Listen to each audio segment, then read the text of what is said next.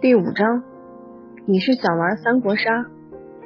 不好意思，我有点急事要赶着回家，咱以后再约。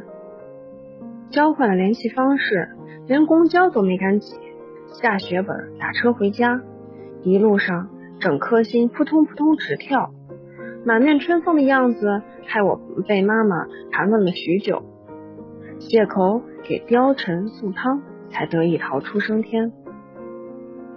貂蝉毕业之后就没在家住了，也拒绝了刁叔叔公司高薪厚职的安排，选择了自主创业。只是隔三差五回来吃顿饭，我偶尔也会过去蹭。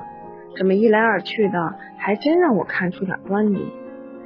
他之所以搬出去，并不是想要什么私人空间，而是和刁叔叔有点不对付。至于为什么，我至今都没想明白。私下里也问过他一两次，他只是若有所思的说没什么，我也就不好再往下问，全当是他过去忙着读书，青春期来的晚，逆反心理才上头。到他家的时候，他还没回来，之前他给过我这里的钥匙，别看没什么关系，可事实上帮了我不少忙。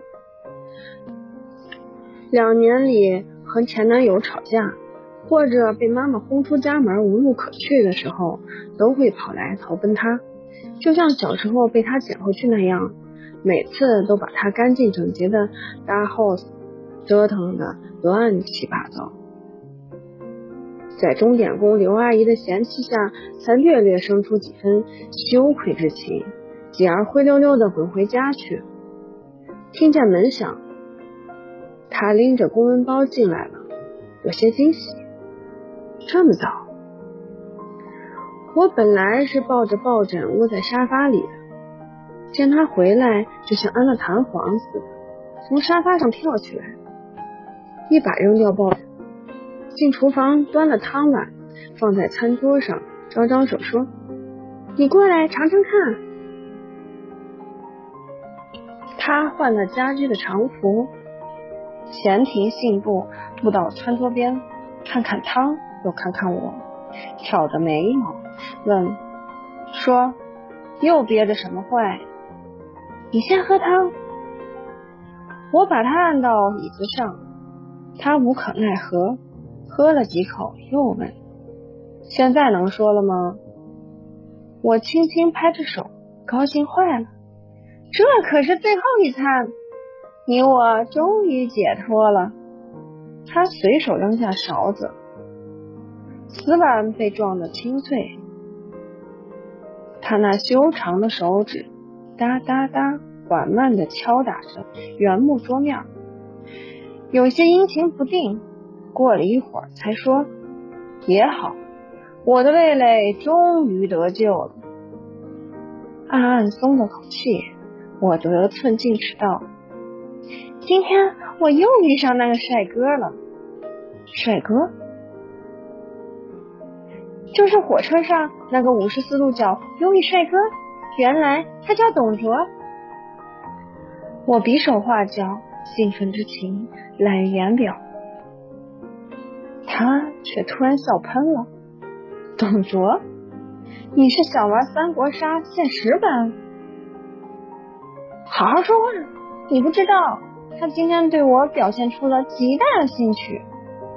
他不置可否的说：“那是当然，对于外星生物，地球人总是兴致勃勃的。”貂蝉那张嘴果然刁，明一刀暗一刀，刀刀直立。好在我跟他相处多年，早已练就金刚不坏之身，所以我自动屏蔽了不和谐的言论。转而表起了决心，我决定了，一定要拿下他。你就不怕人家是设个套让你钻？这话可就不中听了。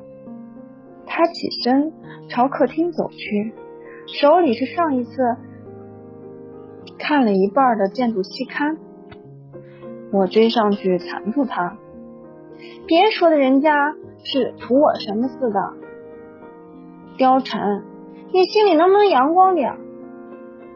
他闪了几步，突破我的包围圈，回头镇定地说：“小姐，世道险恶，我非要证明给你看看。”我卯着劲儿，还真就不信了。什么都能被他说中，他也不是上帝，哪来发牌的权利？他完全不理会我的咆哮，好一整匣的说：“恋爱是你的事儿，何必给我看？”一句话把我堵得胸口憋闷。曾几何时，我也说过如此豪言壮语，只是每次的结局都被他那张乌鸦嘴不幸言中。最惨的是高中那次，我几乎倾注了全部热情，可还是在毕业那天失恋了。那男人说他妈妈知道了我们早恋的事儿，以死相逼，不让他在大学毕业前找女朋友。为了表现宽容大度，我竟然傻乎乎的接受了结局。貂蝉听完了，狠狠笑话我，他说：“你以为真是他妈拦着？”那是他玩腻了。再者，你们从此各自天涯，他没必要成天对着个见不着面的女朋友浪费感情。这么说，只不过是想摆脱你而已。我嘴上怎么肯承认？然而事实教育我们，旁观者不是多余的。大学报到三个月之后，我在那男生空间里看到他和新女友的甜蜜照，晴空霹雳，把我劈得晕头转向。我知道自己是个气量狭小的人，在写完祝福语之后，立马把人拉进黑名单里，从此再不联系。这也成了我为数不多的悲伤回忆之一，从来不愿读到。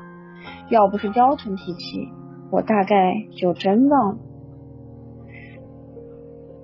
我叹口气，正正经经的说：“貂蝉，你最好祝我幸福。要是我成了大龄剩女，对你没好处。”刁妈妈的意思，她当然清楚。我这样的货色，显然不对她胃口。虽然他妈左右不了她想法。可谁也架不住成天有个操碎心的家长在耳边念叨，电视里还在叨叨着股市行情，千篇一律的让股民耐心等待股市的春天。他坐在沙发上摆弄起笔记本电脑，偶尔抬头瞥一眼，余光扫到边上张牙舞爪的我，一面敲着键盘，一面。夹着隐隐笑意说：“等你成了大龄剩女，那我也是大龄剩男了，咱俩谁都不吃亏。”一口气突然上不来，憋了个心胸内伤，不由仰天长啸：“老天爷，貂蝉是你专门派来整我的吧？有他的衬托。”我从没摆脱过一朵奇葩，含苞放，两行鼻涕上青天的悲剧。某年某月的某一天，宿舍里四个青春无敌的大姑娘齐刷刷对着自己的电脑发花痴，我正捧着薯片看时下流行的穿越剧《宫锁心玉》，八阿哥正和琼川情意绵绵。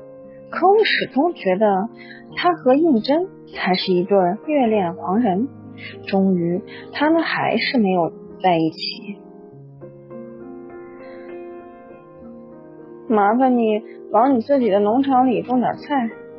正在偷菜的罗苏歪过头，他的心思我很明白，自然是想等我种了之后好去偷。